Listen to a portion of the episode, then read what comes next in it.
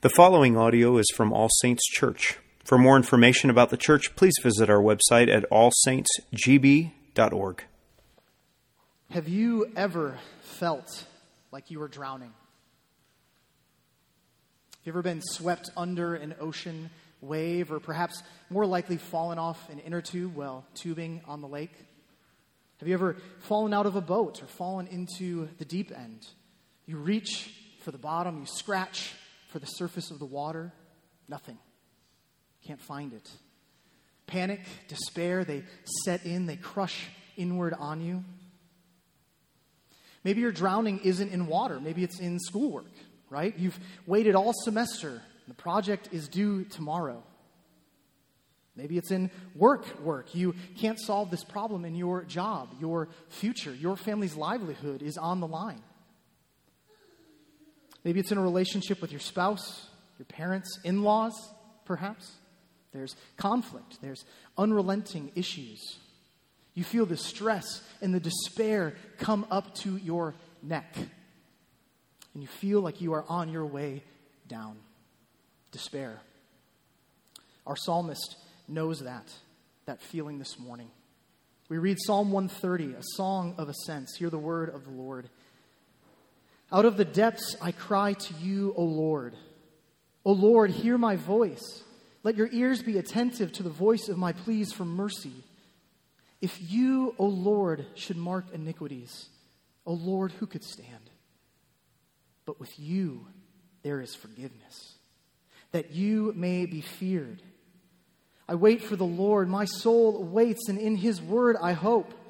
My soul waits for the Lord more than watchmen for the morning more than watchmen for the morning. O Israel, hope in the Lord, for with the Lord there is steadfast love, and with him is plentiful redemption. And he will redeem Israel from all his iniquities. God, we thank you for your word, the story, your grace. Let's pray once more. Heavenly Father, we are so prone to drown. We are so prone to feel ourselves sinking down in the cares of life, in the sins of our hearts. And only your word, only you, can redeem us from our depths of despair. Speak, O Lord, please, and open our ears and our hearts to listen. It's in Jesus' name we do pray. Amen. We know that feeling of despair, the feeling of drowning, right? Whether it's in real water whether it's in real schoolwork or work work or relationships. We feel the stress perhaps fill our mouth and go down into our lungs. We feel the despair enter into our hearts. And what's worse than the stress that fills our mouths and our lungs and our hearts is the sin that underlies it. Right? All these things, even the ability to drown, exists for the very fact that we live in a broken and sinful world, that we are part of that broken and sinful world. And we wonder, in all these circumstances, we wonder can we be rescued? Is there redemption? Is there a morning where uh, the dawn will rise and the darkness really will be gone? Is there a hand that will reach out and lift me out of this drowning place that I am in? Psalm 130 shouts, Yes, there is. Psalm 130 tells us that with God, this is our big thought here for today. With God, there is unfailing, overflowing redemption. Because of this, we can and we must, we must be freed, rescued to hope in God.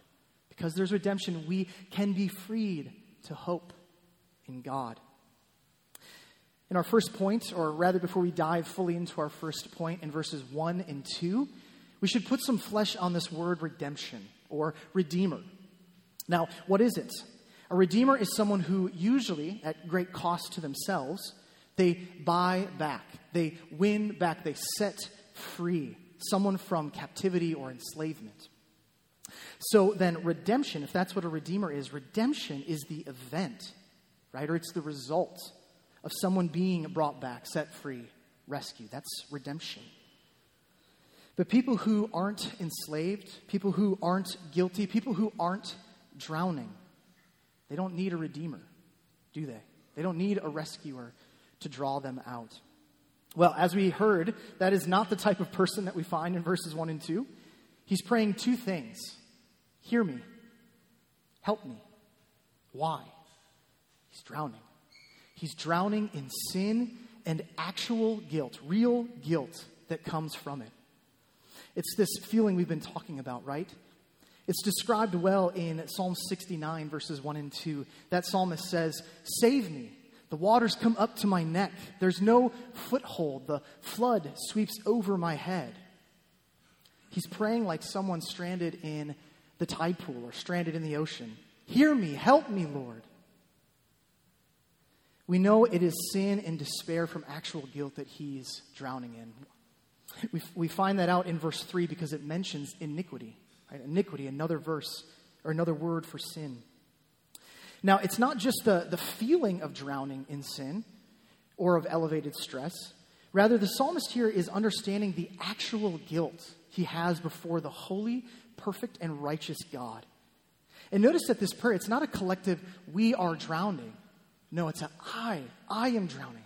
Hear, hear my prayer. This is personal. The psalmist knows that the only one who can hear, help, redeem is the Lord, who just so happens to be the one he has offended, the one he has guilt before.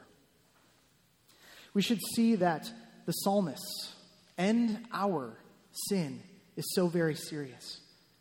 We are actually guilty of personally and profoundly offending the triune God, Father, Son, and Holy Spirit. When we lived overseas and we spent a lot of times, a lot of time with uh, our Muslim friends, I found it uh, difficult at times to really paint the picture of how offensive our sin is to God. Now, part of this is because of a different conception of God, one who's personal or impersonal, or even how uh, the Bible or the Quran talks about sin.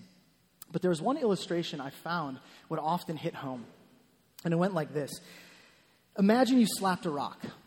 What would happen? Maybe your hand hurts, right? No offense to the rock, though. What if you slapped a child? Don't, don't do this, of course. But what would happen?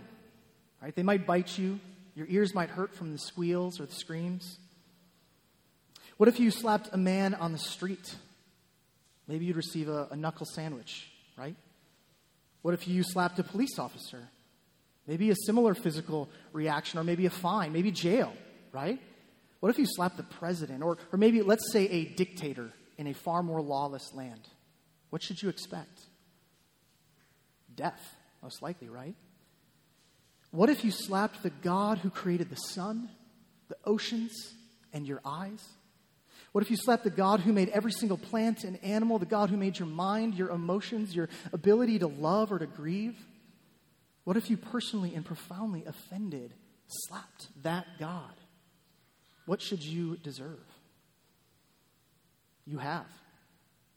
I have. We, we have done this to God.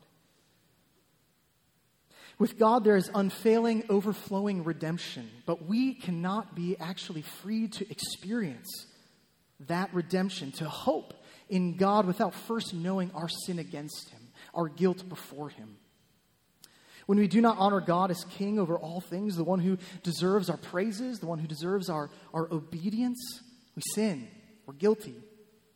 When we don't give thanks or use what's given to us for God's glory, we sin. We're guilty. It's like a child re, uh, receiving this momentous pile or mountain of, of gifts on Christmas morning, and then they reply, meh, or no thanks are given back to the parent. We do this. King David, the greatest, the greatest king in all of Israel's history, he slapped God in the face, figuratively, but he slept with another man's wife, he got her pregnant, and then he had her husband killed right? And then he confesses about this in Psalm 51. And what does he say? He says to God, Against you, against you only have I sinned. Whoa, what about that guy? What about his wife, right? Well, David isn't dismissing the sins, but he's acknowledging that all wrongdoing towards others or towards anything is first against God. Why? Because all things are his. Everything you have is given to you your smile, your humor, your ability to hear, to eat, everything. And therefore, our sin is first against God. Have you ever prayed anything like verses 1 and 2 in your life? You can look at them again. Have you ever understood the depths of your rebellion against the God who has given you everything every day?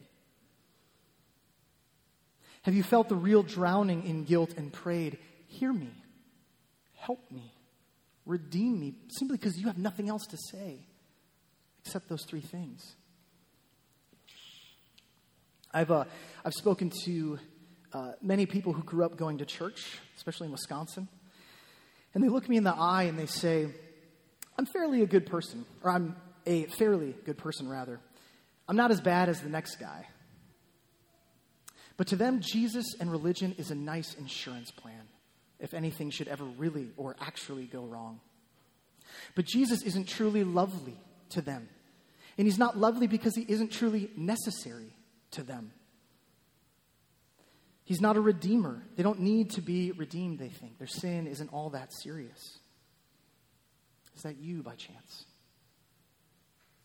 With God, there is abundant redemption available, but if we don't understand that we are born drowning in sin and real guilt before a holy God, we will not feel the depths of our actual despair. We will not pray, Hear me, help me, redeem me. We will not take hold of the nail scarred hand of Jesus Christ that's outstretched for us. Friends, you were made indeed for redemption. You were set aside to be brought back, to be won back, to be set free. Today, perhaps for the first time, ask God to show you the personal and profound nature of your sin against Him, your actual guilt. Not so that you might stay there? This isn't meant to be manipulative, to make you stay in this guilty state, but it's to help you understand how bad the news is. Actual guilt. Good news isn't very good unless we know that bad news is bad. Turn our attention, or let's turn our attention to verses 3 and 4. It's our second point here. We hear more clearly still uh, that with God there is redemption, forgiveness. And because of this, we hear that we can be freed from actual and felt guilt, actual and felt guilt, so that we might hope in God. Verse 3, we hear good news through the lens of bad news. If God would mark our iniquities, if He kept a record book of our sins, no one could stand. Bad news. And we've addressed this already, of course, right? Romans says it this way No one is righteous, no, not one. All, all have fallen short of the glory of God. But even though God knows every single thought, deed, and motivation he does, he's God, he is not sitting like a psychiatrist, peeking over a notebook, furiously writing down every single sin you commit. And this is good news because some of us live as if that's God's other side job, upholding the universe and writing down every single one of your sins. But in verse 4, the good news gets better. It says this But with you, God, there is forgiveness. What is forgiveness? We use this word all the time. Well, to forgive is to cancel the debt of another against you, to cancel the debt of another against you. And it normally includes letting go of resentment, anger, bitterness, and so it's saying with God, there is a canceling of your actual debt. It's possible. So, what kind of debts or sins can be forgiven? We'll look at verse 8. It tells us God will redeem Israel from all his sins. Another translation says from every kind of sin. Friends, this means that there is not a sin too ugly, too gross, too devilish that cannot be forgiven. In the second half of verse 4, the psalmist sings. Again, remember, they're singing. He sings that God forgives so that what? We would fear him. This seems maybe like a strange connection at first. But two weeks ago, we talked about fearing God, right? That we think highly of his greatness and his nearness. We revere him, we obey him. There's a relational component here. Maybe a, a good example of this type of connection is when you messed up that project, your teacher or your boss, when they forgave you, what happened? When your parent forgave you for that precious item you broke and they forgave you, what did you feel? Did you think less of them or did you think more? The person who had authority has given you kindness and mercy. No, you want to move closer. You want to fear and revere that person more. So that's how this connection is between forgiveness and fearing God. These two verses are absolutely beautiful and they are filled with good news, but for some of us, no matter how much we are told about forgiveness, we live on with this perpetual sense of guilt. We can't shake it. I remember, um, I remember being 18 so long ago, decades. I remember being 18, a, a freshman at UW Green Bay, and being entirely uninterested in God. But somehow, though, a friend convinced me to go to a Christian men's conference. He said, basketball. And I went. The good old bait and switch. We know it, Christians. And there, and there at that conference, I saw something I had never, ever seen. I saw my peers, and I saw older men confessing their sin boldly. I was utterly shocked. They confessed with hope and assurance that God forgave them. I stood in awe. I wanted that. No one had to tell me that I was a sinner. I lived in my filth every day, but for someone to tell me or at least show me before my eyes, there's forgiveness, there's freedom, there's a hand that draws you out. I longed for that. I wanted to hear that. It was about that time that I had a, a life transforming experience with God's forgiveness through belief in Jesus Christ and His work. But what I discovered through those years in college is that I constantly felt like I couldn't get my hands clean. I would continue on confessing, but I still felt God's disapproving look upon me. I would reach out to past relationships, past friendships, and I continued to confess. And sooner or later, I started to hear back from friends Ben, we've, we've done this already. This is maybe the third time you've messaged me asking for forgiveness. And it's because I couldn't shake the feeling of guilt. I couldn't get these hands clean. Is this you? Is this your life? Do you feel perpetually guilty? Now, let me clarify. I'm not talking about real guilt, right? Actual guilt that we do have before God. Rather, I'm talking about after you have believed in Jesus, your sin being washed away by the blood of Jesus Christ. Do you still feel God's disapproving look upon you? Do you live with this sense of, God doesn't really want to be near me? The perpetually guilty person can sound like this at time. I know God forgives me, but I just I just can't forgive myself. The perpetually guilty person, person when they sin, they just beat themselves up. Oh, I'm so dumb.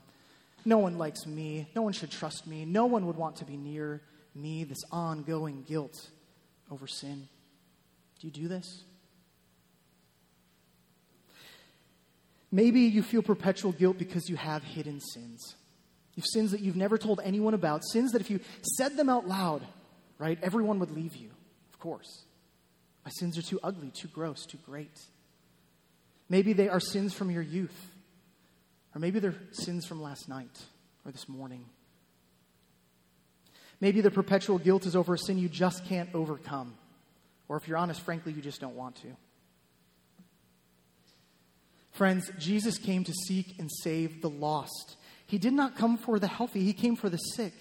Do you feel lost? Do you feel sick? Great. Jesus came for you. It's precisely who He came for people like you and me. The self help world tells us you just need to forgive yourself, and perhaps you have sinned against yourself. It's possible. But remember this you are not your own. Your life, everything you have, was actually given to you. Your life isn't your own. Therefore, your guilt is not against even you yourself first, it's against God. He's the only one who has the authority to condemn and to forgive. And if God says you are forgiven, guess what? You are forgiven. Your feelings of being unforgiven, of perpetual guilt, you know what they are? Just that feelings. They are not a reality. In Hebrews 10 17, God says, right, for those who've trusted in Jesus, He says, I will remember their sins no more. Not only is He not fiercely scribbling a record, He says, I will remember their sins no more. With God, with God, there is unfailing and overflowing redemption. And you can be freed from actual guilt and felt, just perceived guilt as well. Also, that you might hope in God. Today, if you have hidden sin, sin you can't overcome, sin you feel perpetually guilty for, please, please do not leave here without telling someone else. Please do not leave here without setting up a time to talk to someone else about it. Perhaps you've already done this. Perhaps you still feel the guilt, though. You've trusted in Jesus, but you still feel the guilt. I encourage you this morning to open your hands. Hear me, help me, redeem me, God. I know you have in Jesus. And say, God, will you give me the grace to experience the forgiveness that you've promised, the forgiveness that's mine by what you've done. Please pray that this morning. And perhaps every day of your life, because it's a battle to overcome guilt. I know.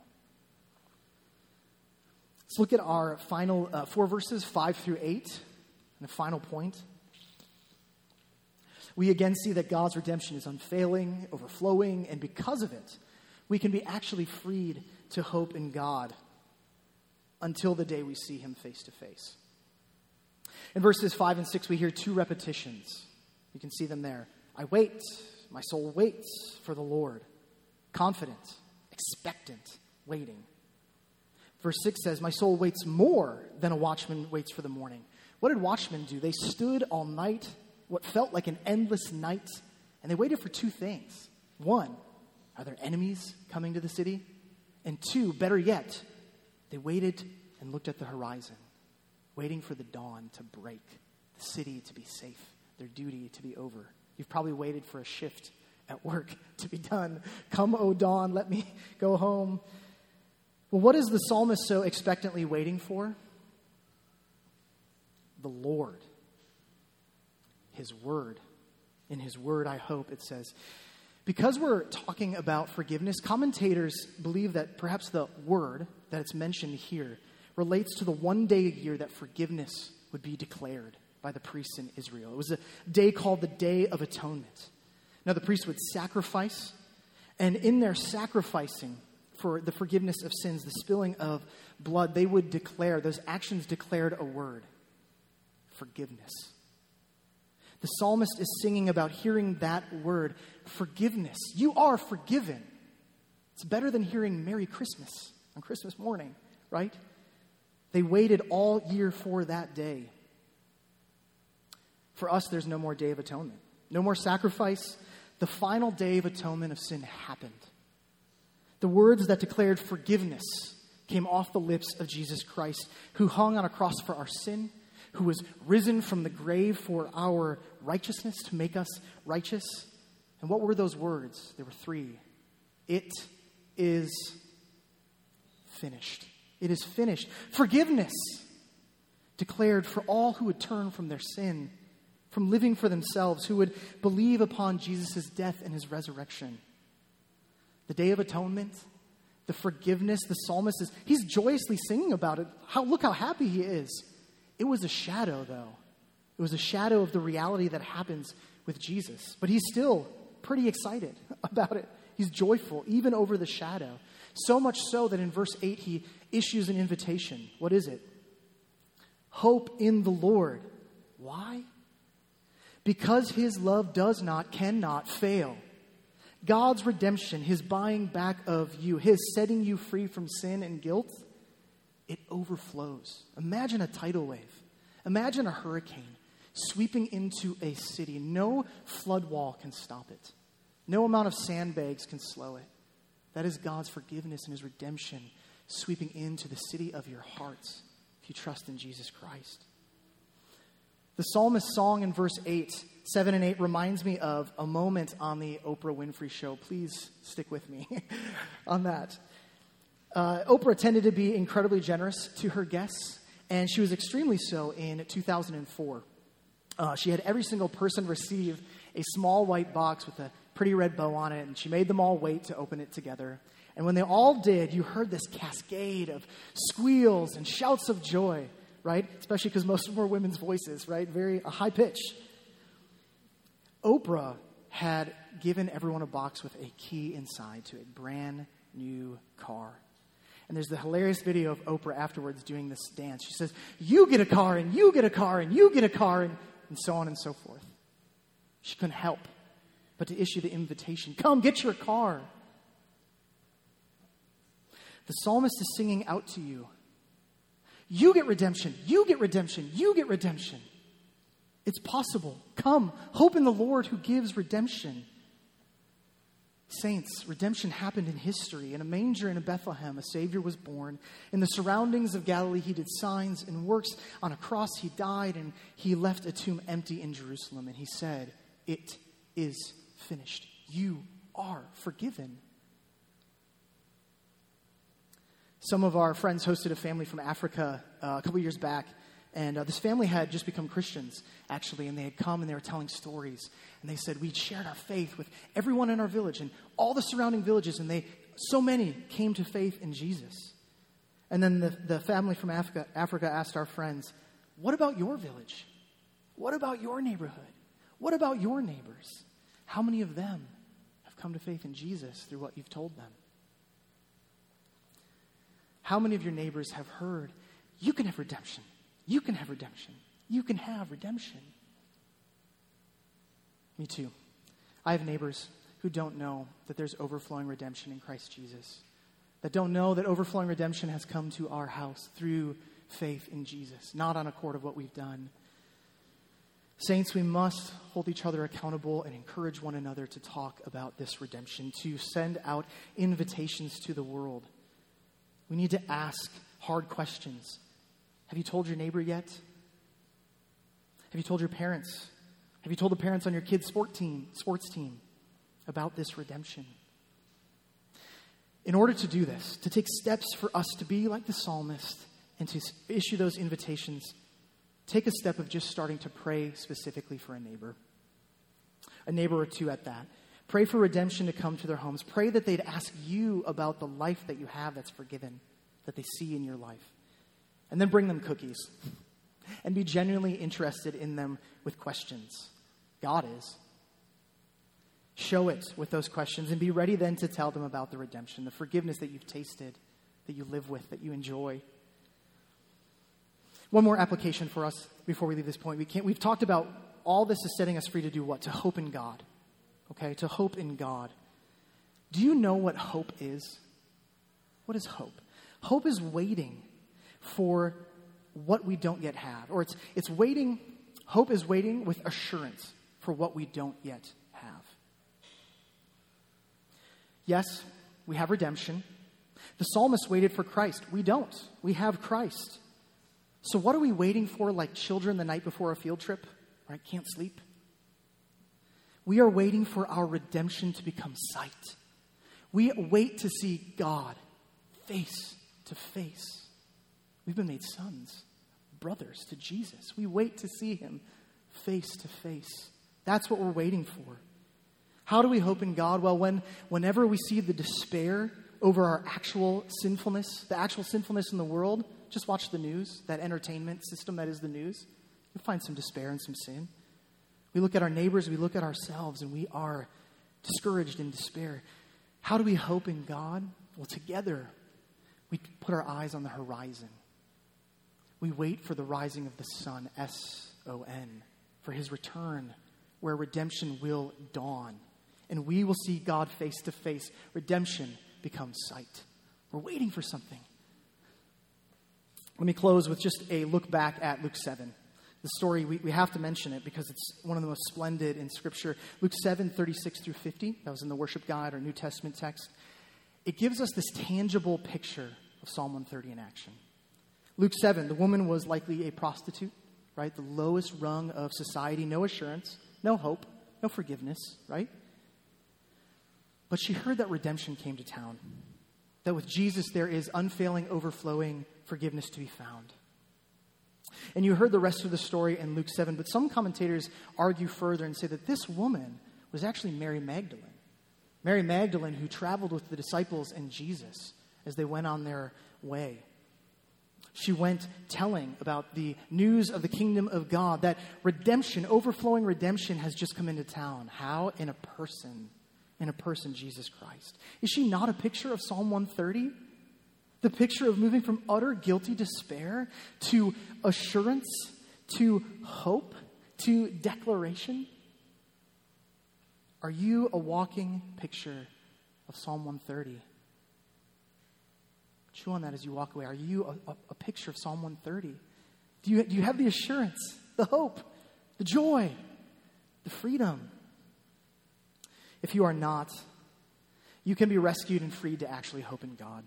We do that by starting to ask God to show us our personal and profound offense against God. But we don't stay there. We then confess our hidden, nagging, and unconfessed sins to one another, perhaps someone today, here, or somewhere else in the next week. And perhaps if you've already believed in Jesus and you still feel that, that felt guilt, believe in Jesus. Know that you have, and know that He keeps no record. There's no scribbling. He remembers your sin no more. And then return here every week and join us in t- turning our eyes to the dawn. We wait for our redemption that we most certainly have. We wait for it to dawn and become sight when we see God face to face. Amen. Let's pray. Heavenly Father, oh, what a treasure it is that you allow us to call you Father.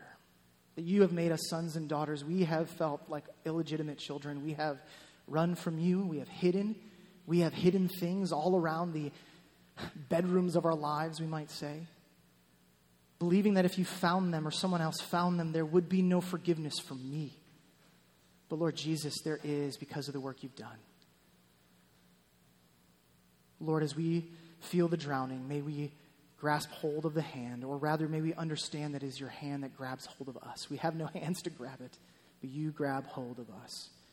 Give us faith, Lord Jesus, in your work, and give us the hope for the dawn to come to see you face to face. It's in your name, Jesus, we do pray. Amen.